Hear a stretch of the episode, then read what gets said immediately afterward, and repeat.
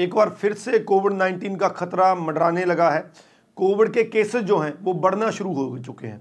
पूरी दुनिया की सारी जितनी गवर्नमेंट्स हैं, वो इस चीज़ के लिए उन्होंने हाई अलर्ट कर दिया है। अब बहुत से स्टूडेंट्स के क्वेश्चन इसके रिगार्डिंग आना शुरू हो चुके हैं कि क्या कैनेडा ने अपने ट्रैवल जो है रूल्स वो कोविड के अकॉर्डिंग चेंज कर दिए हैं? क्या आने वाले दिनों में फ़्लाइट्स बैन हो सकती हैं? तो ये सारी की सारी जो पहले हमने कोविड का एक असर देखा था पूरी दुनिया पे, खास करके जो इंटरनेशनल स्टूडेंट्स पे पड़ा था तो क्या वो रिवाइज होने वाला है? इस वीडियो में यही चीज़ें डिटेल में डिस्कस करेंगे। वीडियो को शुरू करने से पहले हमारे यूट्यूब चैनल ज़रूर सब्सक्राइब कर लीजिए क्योंकि इस पर आपको ऐसी ही लेटेस्ट अपडेट्स देखने को मिलती हैं। कोविड केसेज जो हैं, वो बढ़ना शुरू हो चुके हैं। हालाँकि ये अभी तक जो है, चाइना में जो है, वो सीमित है, लेकिन पहले भी जब स्टार्ट हुआ था जो चाइना से ही शुरू हुआ था। तो कहीं ना कहीं पे इस टाइम पे जो है, वो सारी की सारी जगह पे हाई अलर्ट हो चुका है। कनाडा ने भी हाई अलर्ट कर दिया है और कनाडा में जो स्टूडेंट इस टाइम पे ट्रैवल की तैयारी कर रहे हैं, पहले मैं उनकी बात करता हूँ कि अगर आप ट्रैवल की तैयारी कर रहे हैं, आपका वीज़ा आया हुआ है, हालाँकि कनाडा ने कोई नई जो गाइडलाइंस है, वो इशू नहीं की है। अक्टूबर में गाइडलाइंस उन्होंने दी थी कि आपका हमने सारा कुछ जो रिक्वायरमेंट्स जो कोविड के दौरान थी, वो सारी उन्होंने बंद कर दी थी। लेकिन आने वाले दिनों में इट ऑल डिपेंड्स पॉन के कोविड के कितने केसेस आते हैं कनाडा में कितने केसेस आते हैं, उस हिसाब से जो है ट्रैवल एडवाइजरी वो जो है इशू कर सकते हैं। लेकिन फिर भी जिन चीज़ों का आपने ख्याल रखना है, अगर आप ट्रैवल कर रहे हैं तो मैं वो बता दूँ। सबसे पहले अगर आपकी डायरेक्ट फ़्लाइट है तो आपके लिए बहुत बढ़िया है, क्योंकि रास्ते में कोई भी जब आपका ले ओवर नहीं है, कोई भी आपका स्टे नहीं है तो उसमें आपको कोई दिक्कत नहीं आती है। तो अगर डायरेक्ट फ़्लाइट है तो बहुत ज़्यादा बढ़िया, आप यहाँ से सीधा जो है, वो कैनेडा पहुँचेंगे। तो रास्ते में आपको कोई दिक्कत नहीं आएगी। दूसरा, जो तीन चीज़ें आमतौर पे कोविड के दौरान मानी जाती हैं ट्रैवल एडवाइजरी में आती हैं तो मैं वो आपको बता देता हूँ। सबसे पहला है, अगर कोई गाइडलाइन इशू होती है एक या दो दिन में तो उसमें क्या होगा? उसमें कोविड टेस्ट होगा सबसे पहले, जो कोविड टेस्ट जहाँ से हम करवा के लेके जाते थे। तो 48 आवर्स पहले आपने वो कोविड टेस्ट करवाना है। वो पॉजिटिव नहीं आना चाहिए, उसका नेगेटिव आपने उनको देना है। तो ये टेस्ट जो है, वो मैंडेटरी कर देते हैं। जब भी वो कोविड के दौरान जो अपनी ट्रैवल जो है एडवाइजरी जो है, वो इशू करते हैं। सेकंड जो है, आप फुल्ली वैक्सीनेटेड होने चाहिए। दोनों की दोनों डोज आप पे लगी होनी चाहिए, वो सर्टिफिकेट बकायदा आपके पास होना चाहिए और वो जो है, वो ऑनलाइन उसकी वेरिफिकेशन भी होनी चाहिए। ये सारी चीज़ों का आपने ख्याल रखना है, फुल्ली वैक्सीनेशन ज़रूरी है।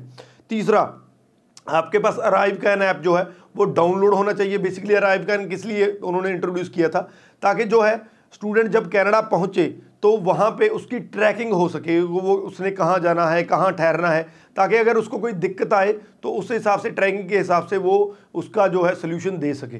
तो ये तीन चीज़ें जो है, अगर उनकी ट्रैवल एडवाइजरी जो है रूल जो है, वो चेंज होते हैं, कोई नई इशू करते हैं वो तो ये तीन चीज़ें सबसे ज़्यादा इंपॉर्टेंट होने वाली है।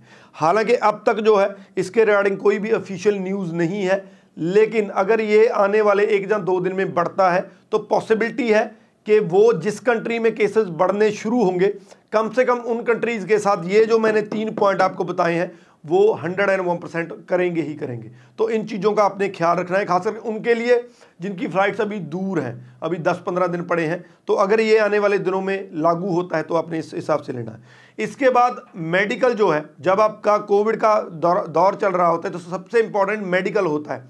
तो जिन स्टूडेंट्स का मेडिकल एक्सपायर हो चुका है आई स्ट्रांगली रिकमेंड कि आपका मेडिकल अपडेट होना चाहिए। अगर आपका मेडिकल अपडेट वहाँ पे नहीं होता है तो वो आपको दिक्कत क्रिएट करेंगे। जिस टाइम पे कोविड चल रहा होता है, जिसका मेडिकल अपडेट नहीं होता, उसका वो जो वीज़ा है, उसको इनएक्टिव कर देते हैं। जी हाँ उसको इनएक्टिव कर दिया जाता है और एक्टिव होने के बिना आप जो है ट्रैवल नहीं कर पाते हैं। तो इस चीज़ का आपने ख्याल रखना है कि आपका मेडिकल है जो, वो अपडेट होना चाहिए। और लास्ट में ट्रैवल बैन की बात करते हैं।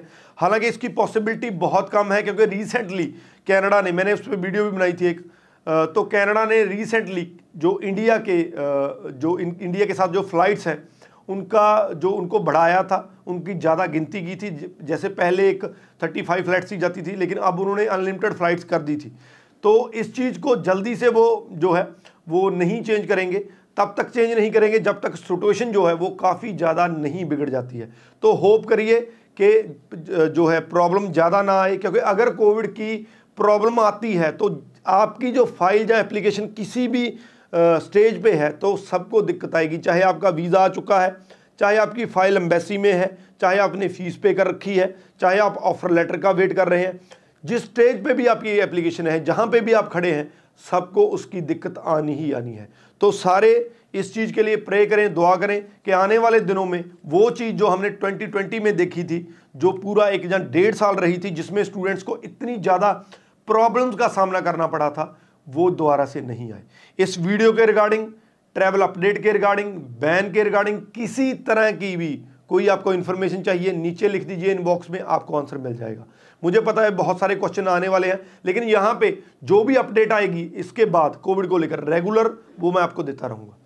Rajveer Chahal thank you so much